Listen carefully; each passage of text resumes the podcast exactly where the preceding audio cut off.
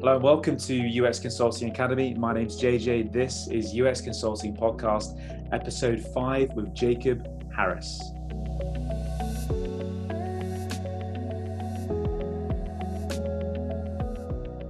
Jacob, how are you doing?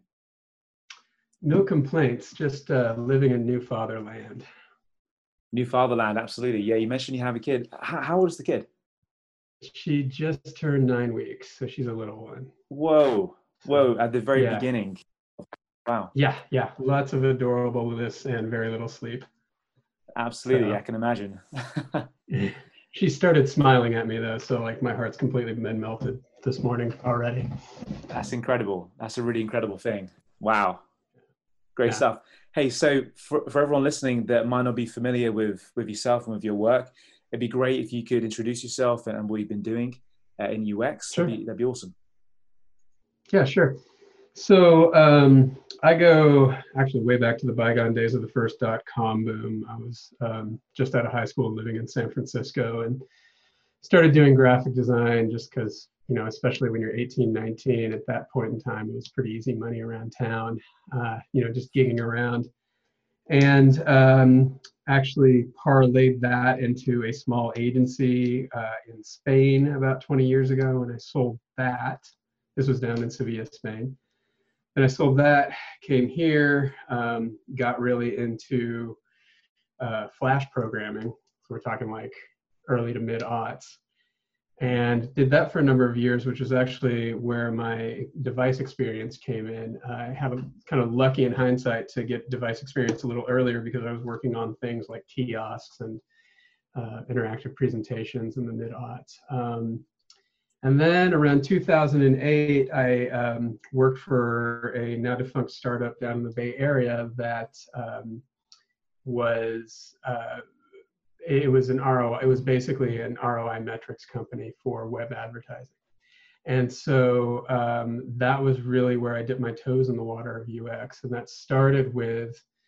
I think literally a conversation with a friend and mentor of mine, um, who's a designer, and I was just like, you know, at that point i was i was looking at everything and i was like well we've never really talked to the users. Like we have all these design ideas but like what you know how do we know what we're really building? And he's like you mean like you need to design the user experience? And i was like yeah that's a good word for it.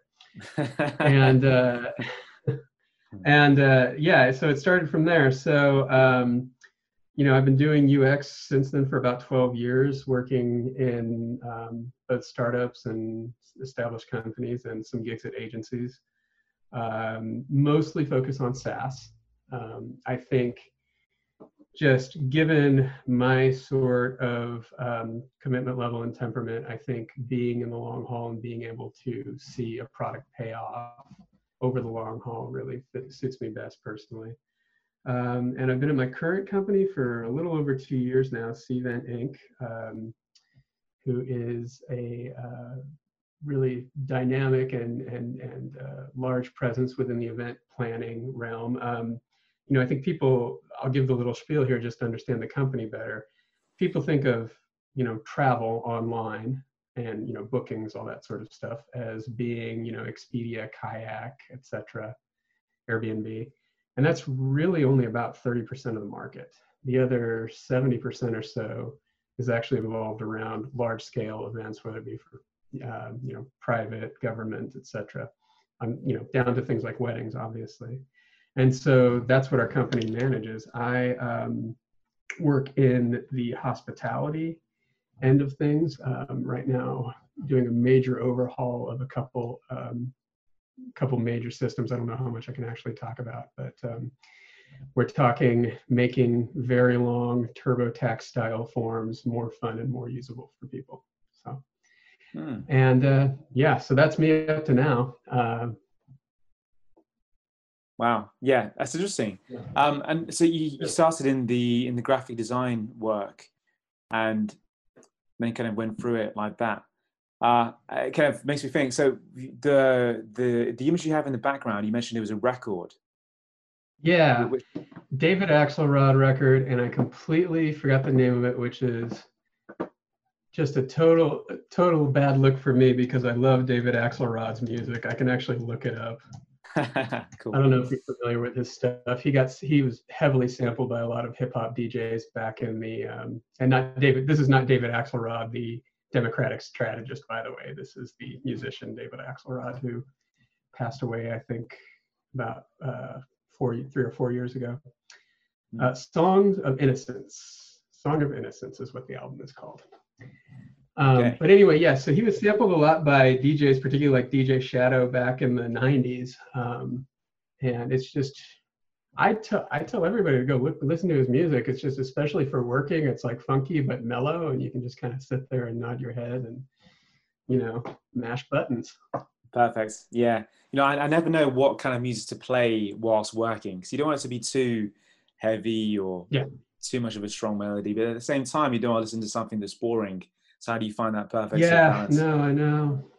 Yeah, it's a hard one. I I mean, hard life. I think it's one reason I'm so behind on it. What's that? I said it's a hard life, you know. Uh, it is a hard life. I know. First world problem. I mean, this is serious. One reason I'm so behind on hip hop is because I listen to music while I work, and I just because it's so lyrically focused, I can't listen to it, you know, while I'm working. I mean, uh, I think my preference lately has been Afrobeat. I've been listening to a lot of Fela Kuti. Um, even though there are lyrics, it doesn't seem to really invade my headspace.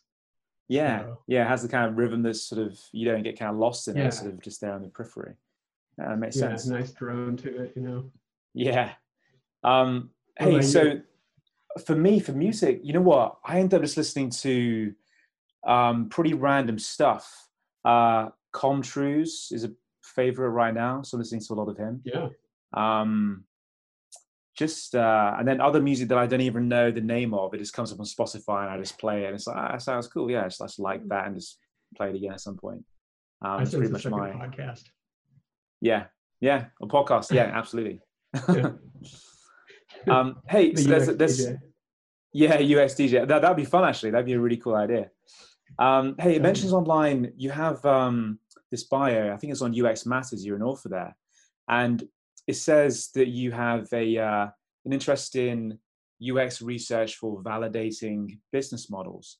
So that was really interesting. Yeah. It kind of reminded me of a book, uh, Business Model Generation, a, a very visual book yeah. that I read a while ago. Um, Alex Osterwalder, so, yeah. Yeah, absolutely, yeah. Uh, so what what uh what is it about that process that that you like?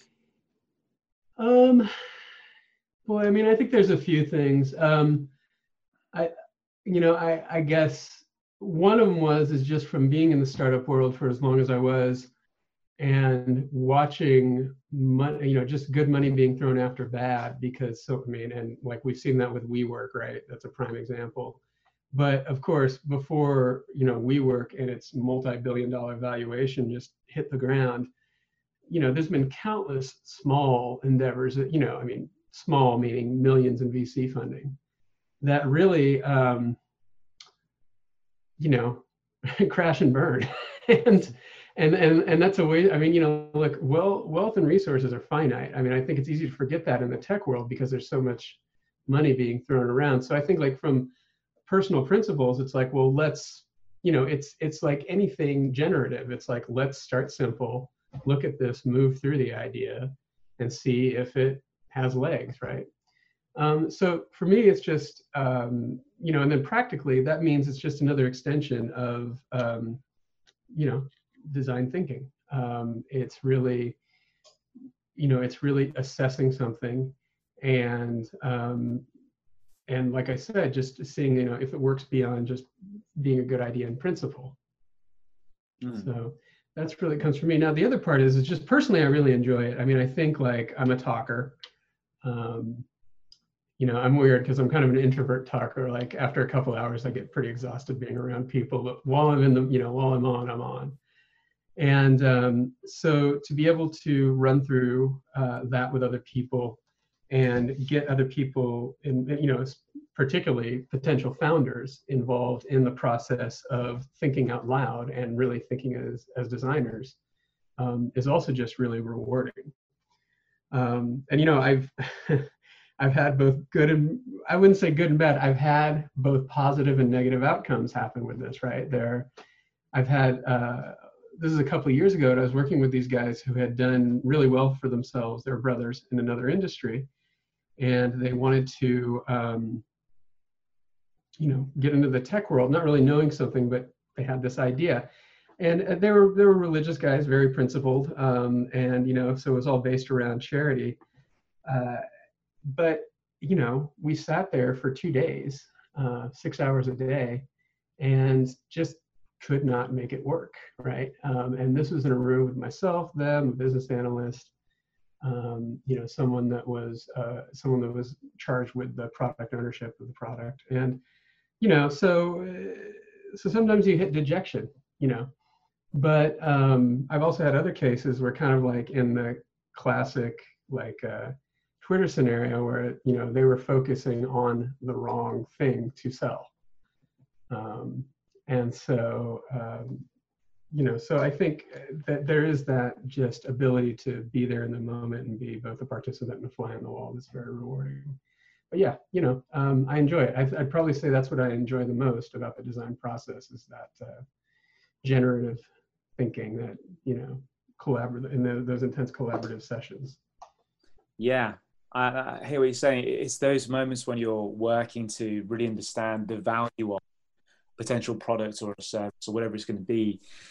That sort of ideation stage where you're really fleshing out the ideas that's definitely yeah. a really fun part of the process. And I, I know what you mean yeah. because it's important especially in the beginning. I think people often think that okay validating the the business. So it sounds positive. It sounds like oh we're going to just do this then it'll be great but like as yeah. you say there there's moments when you there's times when you do that and then well you invalidate the solution, meaning you have to do something else. So, and that's the whole point. So, uh, but but a really interesting part of it. Yeah. Yeah, I mean, you know, I'd rather have these guys spend a you know a few thousand bucks on us just to figure out if the idea will work than throw their life savings and their own successful businesses down the drain. Yeah, that may not be so great, you know. Absolutely, no, it makes a lot of sense. Um, I mean, in terms of like, so right now with a lot of companies going out of out of business and things sort of shifting and changing quite a lot, um, what kind of effect does that have on on validating business ideas and different models of business now with everything having to move so much into a digital transformation type of um, solution? Yeah. yeah. So I've been, you know, pretty dedicated at my company. Um, for the last couple of years, so I haven't been doing much uh, consulting on that. But I mean, I think you know, as an overall trend, um, it's you know, at this point, it's kind of following the market. Um, you know, I, I think I don't, you know, it's I, am I'm, I'm stammering a little bit because I'm trying. I've been thinking about this and I haven't really gotten a clear idea of my idea myself. I mean, one thing I think overall is that um, things that are going to do well, obviously web-based services, but I think things that are based more around consumable design, right? Um, and I think that was already a trend that was happening that um, is just going to be accelerated by this crisis. So, you know, me personally, just from my own anecdotal kind of outlook on the market, um, I would not be chasing after startup money right now. unless it was around um, you know things within the consumable design and um, consumable services arena. Um, yeah, that's just that's just hey, my my advice as a designer. Cool. Uh, when you say consumable design, is that well? What kind of products are that? So that consumable design it can be anything from um, you know building out design systems, right, or um, or um, the uh, the creation of um, things like um, you know pattern libraries, app builders, things like that, to um, the you know the the usage of um, sorry, I'm totally blanking out on this one. Like I said, this is something that I've just kind of started forming an idea around. But yeah. you know, to the consumption of um, services that utilize design um, as a way to increase the overall customer experience, especially vis-a-vis being in um, you know separated social situations, right? So, I mean, generally, I was, you know, I was talking about a year ago with someone who was a um, aspiring UX designer, and uh, we, you know, and this is kind of when I was starting to formulate this idea. And one thing I really told them was, you know, look, I think generally as a designer, where the money is is where you can sort of manage things, right? So um, not necessarily production, but um, the you know the ability to um, oversee and uh, determine the overall branding and design path of something. So I think that's what I'm what I mean when I'm talking about things like consumable design is that where we you have this sort of nexus of um, uh, you know again kind of preset patterns but also AI and um, non-human centered production of design if that makes sense. Yeah, yeah, wow, really interesting. Yeah, we had a guy on um, I think it was two episodes ago uh, who does a lot of mm-hmm. work into AI stuff. Had a really interesting conversation about that. Yeah, yeah, I think you're right though. So work that will be towards making a customer experience better through uh, products and services that might not necessitate and you know some kind of offline process, but yeah, design yeah. systems that, that, that yeah. alleviate that. Mm. I mean, generally, I think yeah. if you're, yeah, and I think generally if you're um, talking about a consumer good, there are lots of verticals to sell and grow consumer good businesses that don't necessarily require, you know, reinventing the wheel, a whole new website, or uh, you know, an intensive, an intensive human design social media campaign, for example. Um, you know, and again, I, I think that kind of gets back to the overall market shift where you have a lot of what are basically analog businesses um, acting as if they're startups, right? Mm. Yeah, yeah, really, really interesting stuff. Um, so for, for people that perhaps might be just getting started in doing UX now, even though this is a very mm-hmm. sort of you know uh, interesting place to be in terms of the market. Um, so one of the questions I sometimes get is how do you take your your research and then start putting that into the design? So you've done all this research, great. Mm-hmm. You know how then how, how do you then take that and start crafting out the experience design or um, if we are doing business model validation, once you've done that research, how do you apply that into the um, into the process of of the design work? Yeah, so I mean, I don't think I do anything particularly unique when it comes to fleshing out designs. Um, you know, within just sort of a normal um, discovery and iter- you know, an iteration process. Um, you know, I think again, it's always important to keep things light and you know, light touch initially, and to um, get your research done up front.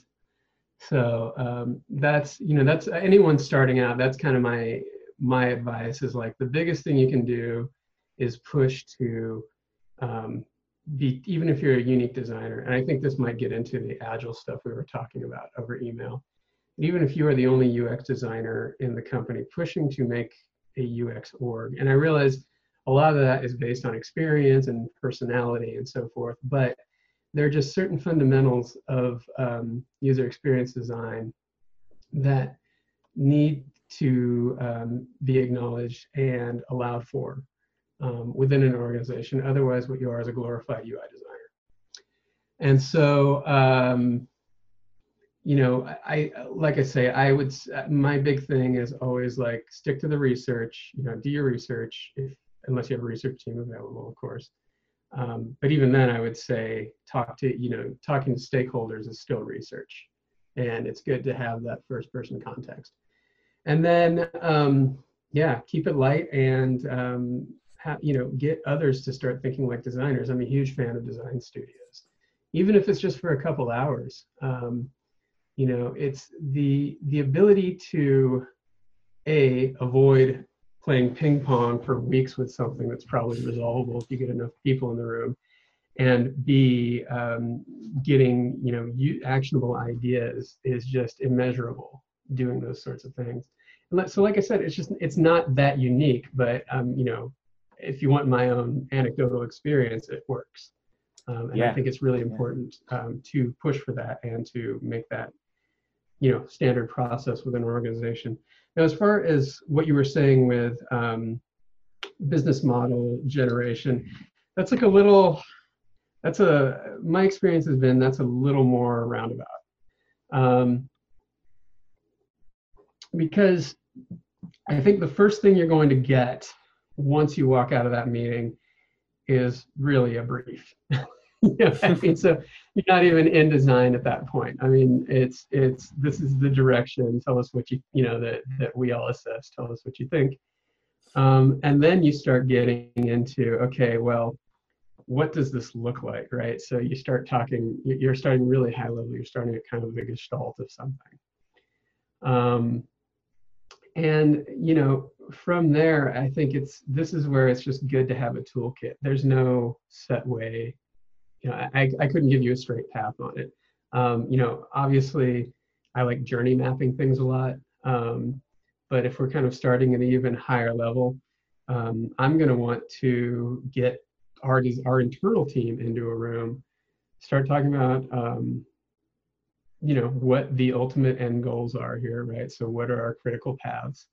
Um, who are persona personas even if they they're presumptive? And by the way i'm not a huge fan of personas. What i'm really talking about i think are um, you know basically uh, the presumptive paths ba- based on a couple identified um, user stereotypes that still need to be validated right i mean ultimately i want to see how the job gets done um, more than you know, try to absorb how someone with an alliterative name that doesn't exist might be thinking about what a button does.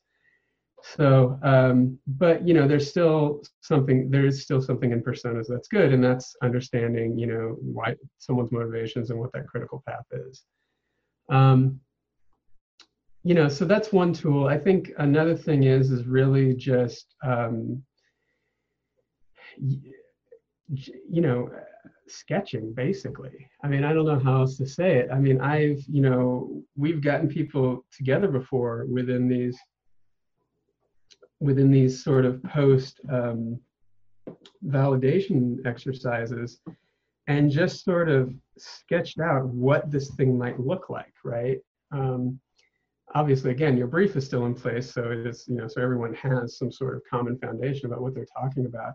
But you know, when you're in a room full of whiteboards um, and, and you got the knowledge from a few different critical viewpoints, why not start, you know, working on it immediately? Um, you know, obviously, again, light touch, that's why you, you should use thick black markers on a whiteboard. Um, you don't want to overcommit, but to really just start thinking about um, how you empathize with the user within that environment.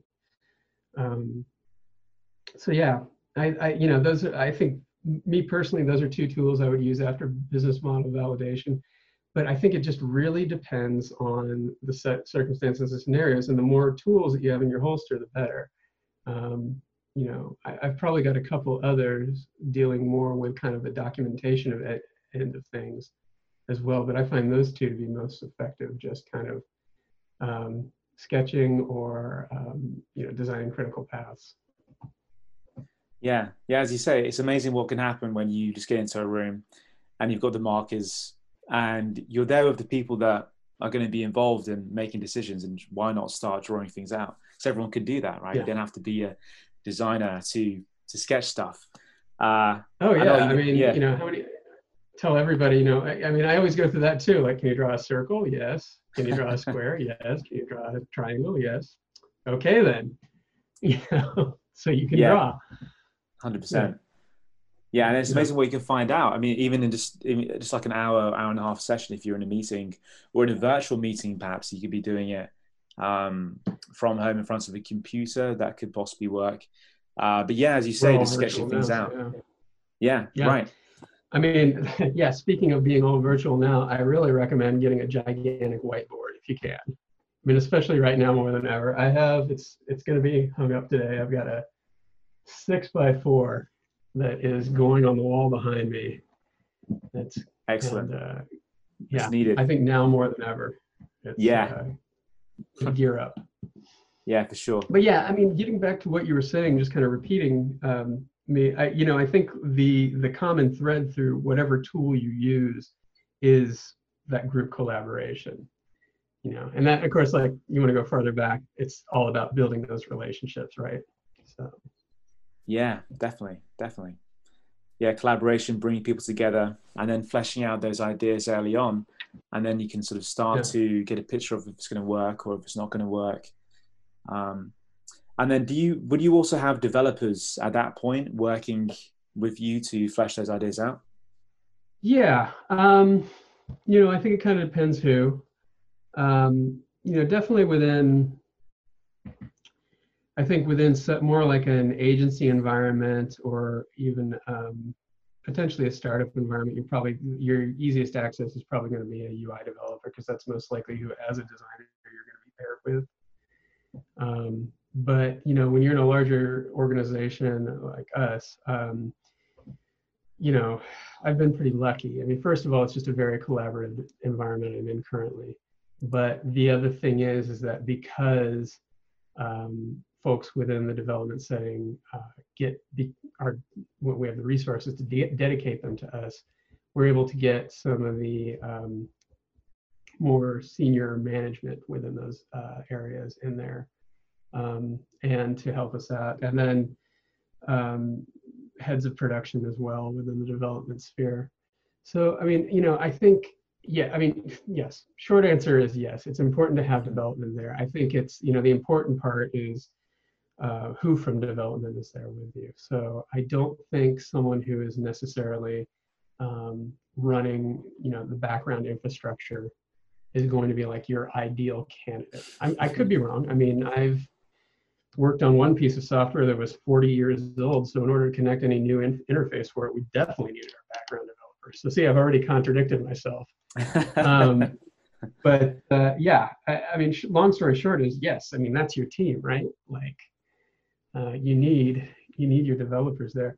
I think the the again getting back to kind of you know one kind of one order of magnitude back. I think it's really important to develop those relationships with the developers too, um, because I think you know especially because of agile, uh, people think it, you know especially when you're talking to developers, everything is in terms of productive time, and so um, you know you need to be able to speak that language. And I, so i think it's really important to um, have that connection there because then what you get is sort of someone who thinks in terms of productive design also thinking in the context of a designer when they're involved. Makes sense. Yeah. I mean we had this project and there was a lot of really heavy data going on in the uh, not in the process of us designing it, but it was really important that we were aware of that stuff. And um, and and yeah, as you say, so that there were days when we couldn't disturb the developers. We couldn't because they were building stuff. You know, there had, there had to be set days when they were not going to be pulled away into a meeting. Um, but at the same sure. time, it was really important on this particular project that because of you know how data heavy it was, and they were such a big part of of building it that they were involved and it was amazing because you know when you have the the UX team, there's there's all these kind of ideas, but they come in really down to earth. What about we just do this, this, and that? And that's just a very that, that's a much more logical way of doing it. It's like actually, yeah, actually makes a lot of sense. you know, yeah, there's moments. yeah, yeah, no, and I think you know, and, and I mean, even as UX designers, man, I think it's really easy for obvious for us to become a bubble. I mean, hmm. there's this there's this constant drive towards minimalism and simplicity that we seem to have. And uh, you know, someone get, to give me this quote a while back that said, well, you know, uh, unicycle is more minimalist than a bicycle. That doesn't make it more practical.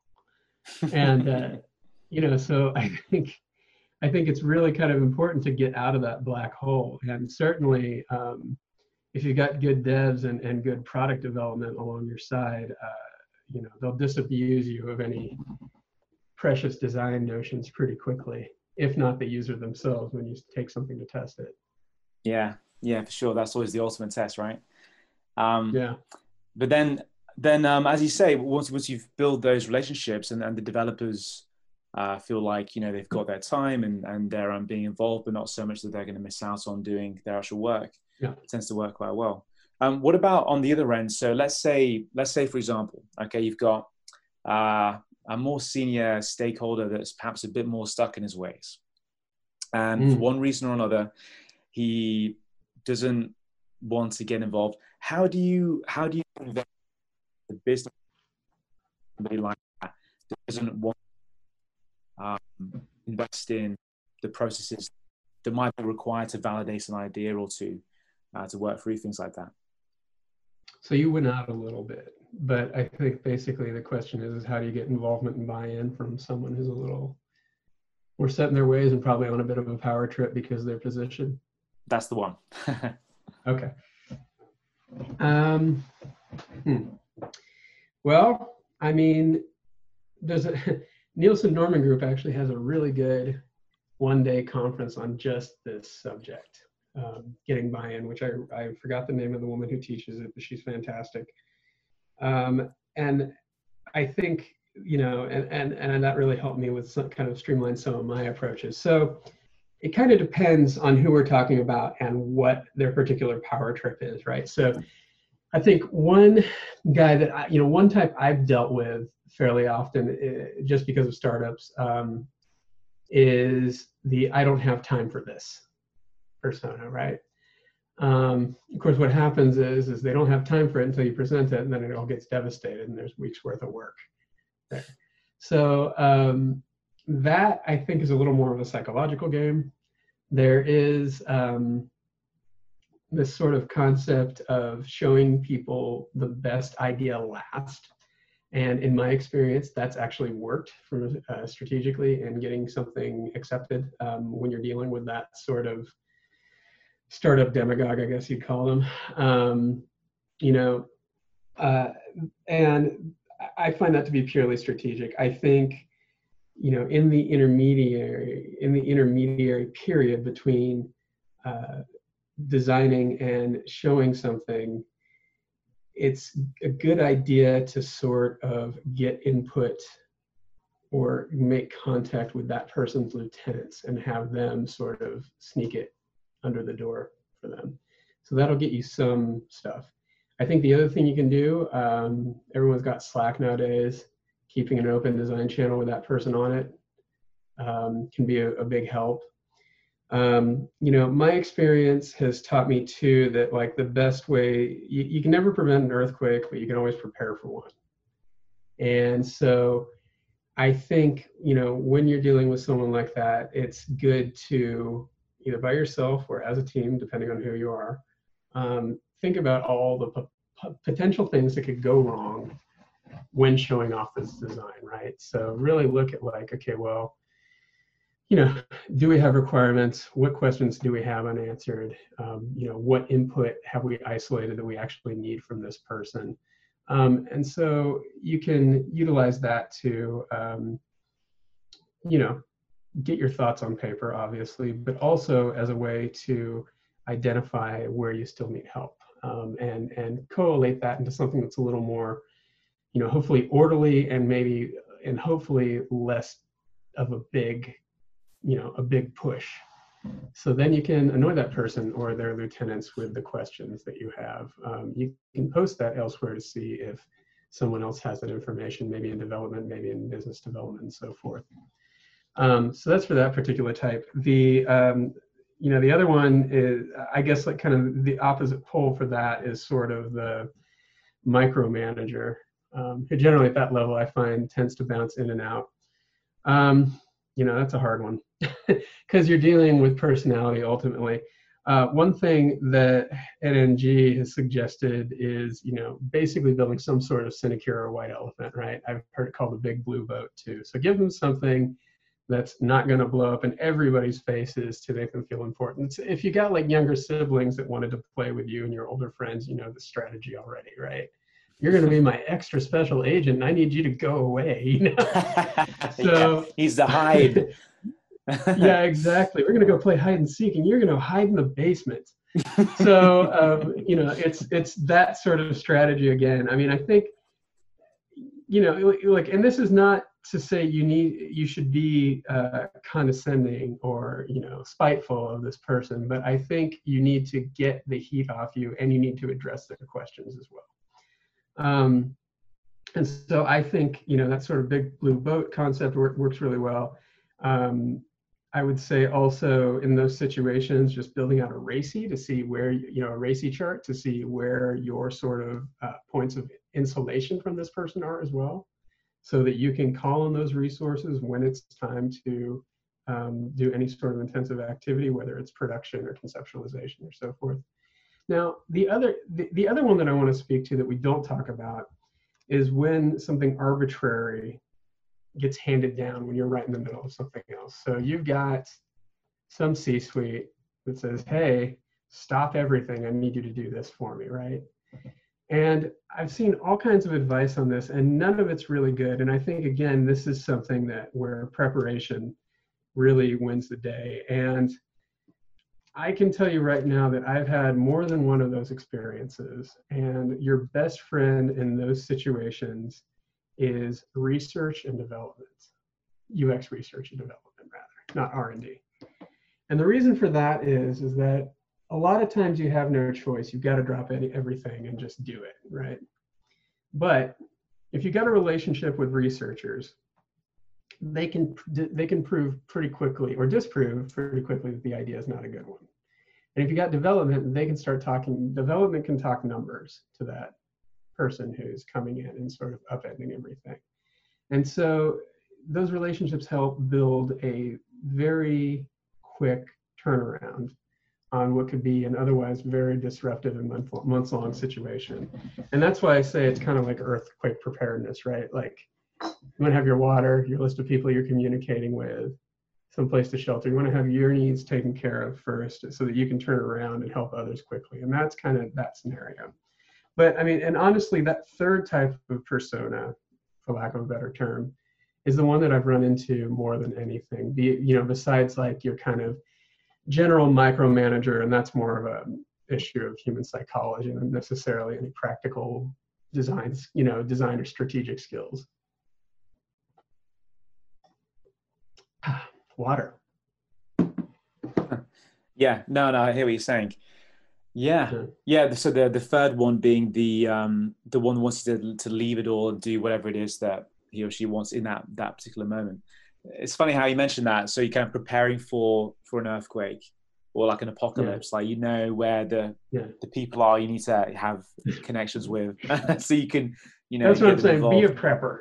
Yeah. Yeah. Build your underground bunk, bunker and stock weapons. That's what I really want. Brilliant. Brilliant. The end is nice. I don't know. I mean, how much have you experienced that on your own? I mean, obviously, yeah, yeah, you know. Yeah, no, I definitely have had had. Uh, so when when the um, when decision making comes from from somebody in that position that that has that on on the UX team or a person in that UX team that might be leading a project and they have to stop doing that can be really um, frustrating. And I think it's sort of um, it doesn't really make you feel good, you know. Like, you have this thing you're that you're working on, that you're building together, and then for some reason it's it's not being uh, valued valued in the same way that you think it should by somebody in a, in a position that is sort of wielding their power in a way that might not be the best thing for the project that you're building. Yeah, no, for sure. I think larger. I think the bigger issue too is that like I just on a work-life balance. Usually those circumstances tend to be tremendously obtrusive, right?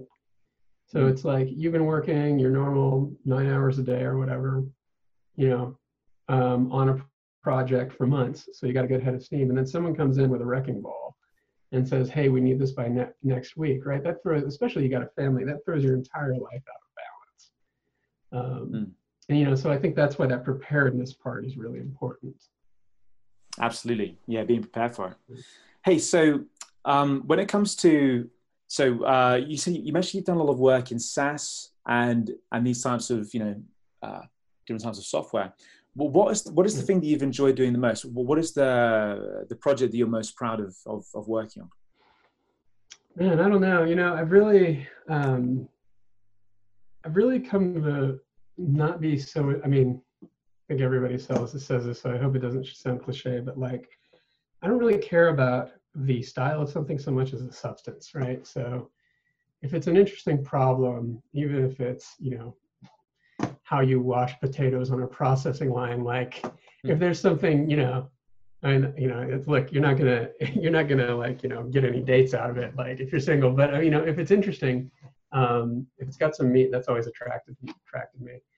Um, I don't know that I have any single thing that I'm most proud of, um, just because each thing has such a unique problem that sort of, uh, you know, the solution and the ability to deal with that has kind of like created better understanding and and and uh, professional resilience in me, you know. But I do think um, that one that I was talking about, I mentioned earlier, where we had to integrate with a piece of software that was literally written in COBOL, which, for those of you who don't know, I believe was the first programming language. So that tells you how far back it goes. I mean, it was literally an application where the developers for it, for the language, were dying uh, because it's so old. Um, that integration and integrating that with not only a modern interface, but also integrating that with Okta was, I can't even tell you how Herculean a lift. And to have been involved in that and not just address those problems, but in the process, uh, be able to create kind of ancillary tools that were useful to other products within our team, um, or you know within the design org in general, was um, you know pretty heartening. I mean, it was a pretty it, it was a pretty hard you know it was a moment of pride. It was a it was Awesome. a real it felt like a real accomplishment. You know, I mean, you're dragging you know, you're dragging this boulder for years, and you know it's like, well, you know, simplest answer, let's scrap the system. You know, but we just couldn't do that, just given who our clientele was. Mm. that being said, um, given the project and its nature, it's ripe for being disrupted too. But so I hope my work doesn't get destroyed by someone with a better idea in, a simpler, in a simpler concept anytime soon, because I do go back and check it out occasionally. Sure. yeah. Hey, uh, Jacob, I feel like I could ask you questions for literally. I, I can't believe it's already been an hour. It's, it's crazy. Um, uh, this Oh, has wow, been really, has. really interesting. Yeah, uh, it's been super cool. Uh, where where can people find you online to find out more about you? So finding me online, um, obviously I'm at uh, on LinkedIn, so it's Jacob Harris Harris UX. Uh, I'm also at uxus.es, which is UX uses. Um, not the most usable name, it turns out. People get completely confused when I tell that to them. Um, and yeah, I mean, I've got a couple more articles in the pocket that as soon as um, you know, ba- newborn life slows down, I'm planning on putting out there. Um, I know we um, had kind of talked agile a little bit, and I had written an article that's gotten a lot of traction about five years about integrating agile uh, into the design process, um, especially if you're the lone horseman at the organization and design. I've actually got some updates on that. Um, some repudiation of some of the old ideas, but also some modification and ways that things can make better. So look out for that. Um, Great. Yeah. Otherwise, I'm around. Is that coming out soon? The uh, uh, the, new article. Uh, I'm writing it right now. You know, I mean, you should ask my daughter. Um, I'm, uh. I, I'm, uh, yeah, I'm hoping within the next three months or so, I'll have something out there. Fair enough. Yeah, no, no. Family ta- takes the priority for sure. Oh. Amazing. Well, yeah. Fin- Finally, um, UX Consulting Academy is an online resource for UX consultants. My last question for you, Jacob, for anyone listening that wants to make uh, UX research more a part of their process, especially in uh, business model validation, doing that type of work. Yeah. If that's their interest, what actions can they take right now? So I would say, you know, I, I mean, I don't know how much it costs anymore. It's fairly inexpensive when I first hopped on that train, but the online course um, through Strategyzer is really excellent. Um, you know, some of it is um, just kind of overall conceptual stuff, but then they start getting to the nuts and bolts. And the other thing I would say is join the Interaction Design Foundation. I mean, most companies will pay for it for you if you've got some sort of ongoing education budget. And I think most people would be surprised how many organizations have that available. Um, otherwise, it's $150 a year, and I mean there are a world, you know, it's it's it's basically the Great Courses Plus for interaction design. So you've got Oxford courses on there and everything, but you've also got really excellent practical articles, um, and and that gets into the real fundamentals of design thinking, which are really just what they're doing within the business model validation structure. So I think those two tools are really valuable. Uh, I still am on IDF at least once a month, um, taking courses, reading, whatever. There's, it's it's a pretty inexhaustible um, supply of just great knowledge. Um, you know, and then of course there's a lot of free resources out there. Um, you know, UX, look, man, we're UX designers. We got ideas. We're writing essays all the time, right? so. Absolutely. Great stuff. Jacob, yeah. thank you so much. Really, really great. Yeah, absolutely. You have a good one.